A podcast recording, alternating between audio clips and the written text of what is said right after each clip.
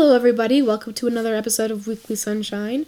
I'm Casey Kennedy, and here's the third episode of my Christmas thing. Um, in today's episode, I'm going to be focusing on angels. So, I think angels are really cool. You know, I just really like the idea of angels. You know, people watching over me, people looking out for me. Pretty sick. Um, the story of the angels can be found in Luke chapter 2, and I'm going to be reading verses uh, 13 and 14. And suddenly there was with the angel a multitude of the heavenly host, praising God and saying, Glory to God in the highest, and on earth peace, goodwill toward men. That's not a whole lot in this story. I mean, Angel Gabriel was able to visit Mary. And there's just a whole lot of ministering of angels in the story, between the lines. And I think that's really cool, because it's like, we know they're there. We acknowledge them. They're cool. Um, but something um, in Mark chapter 5 I really liked. Um, verse 19 says, Howbeit Jesus suffered him not, but saith unto him, Go home to thy friends, and tell them how great things the Lord hath done for thee, and hath had compassion on thee. Um, this is Jesus telling, I believe it's Peter. Don't quote me on that. I don't have it written down. But Jesus is telling them to spread the news. Spread the good news because it's good. Um, because friends share good things, and friends share good tidings, and that's us. Like we we can do that. The angels were able to spread joy and sing.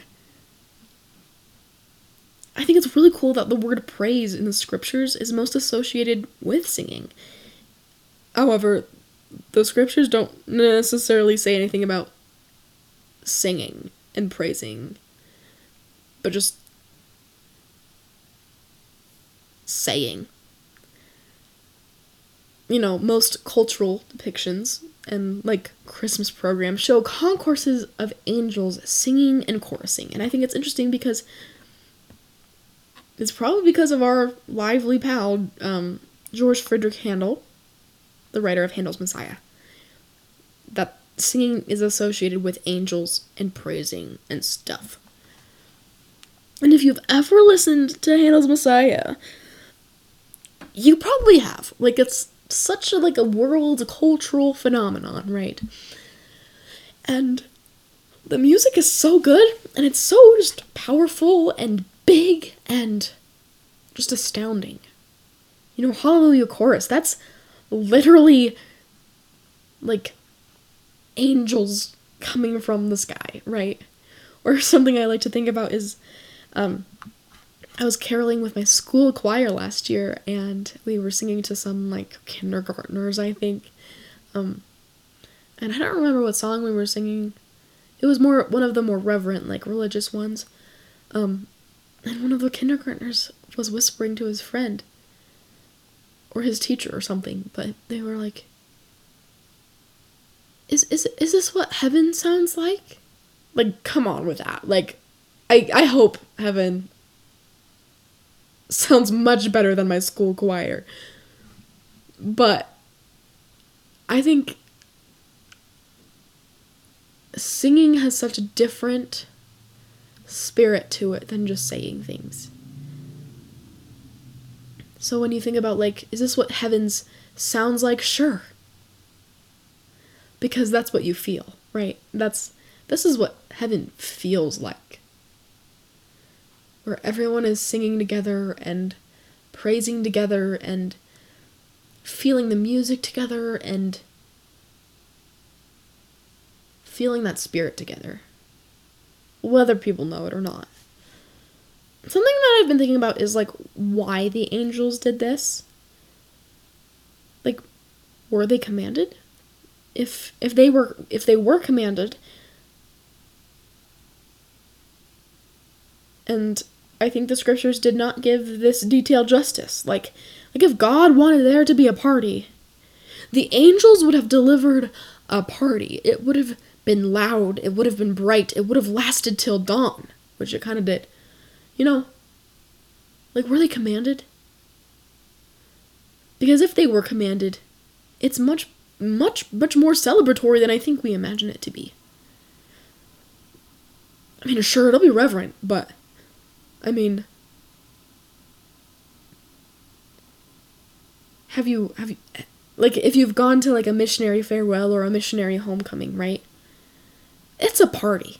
It's a party, but it's still reverent and there's gratitude or like Thanksgiving, right? Thanksgiving with your family. Your big like a big family and you're just so excited just to be with each other, right? It's big. It's a party. God's excited. But I'd also like to think that God wanted Jesus' birth to be lowly, meek, and humble. However, all of the resident spirits and all the resident angels could not handle their excitement for the work that was about to be fulfilled.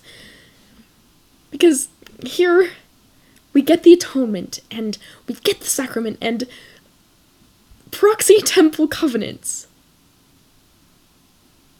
You know, Jesus was born in a stable to a young girl. After riding on a donkey, they couldn't find anything. He was in a manger next to labor animals, next to meat animals. But the angels were just so excited because they knew what was to come. They knew and they could not contain it, and they did their best to, you know, explain to the shepherds and explain to the wise men and explain to everyone they knew about their excitement. Because boy oh boy, they were hopeful. They were they they're hopeful for themselves and for their friends. For the first time ever, these angels, these people could see their hope and dreams and mercy come to life. In my patriarchal blessing, it talks about angels, how people from both sides of the veil are rooting for me, and I really like that because it's like they're rooting for me, I must root for other people because I can be an angel too. You know, and that requ- being an angel requires us to cast aside hate and personal will and our regrets and our doubts and and the revenge we have in our hearts and to just root for love and kindness and hope and mercy and be willing to risk everything for what we know to come to pass. The great yet terrible day will be in our finest hours. We must fulfill what we've commanded tenfold and overachieve God's expectations our callings, of our missions, of how we treat other people. All of it. And that's pretty cool. I have a testimony that the work Jesus Christ was able to establish on this earth is still so much bigger than what we can imagine now. We are physically incapable of understanding the full scope of the atonement of Jesus Christ.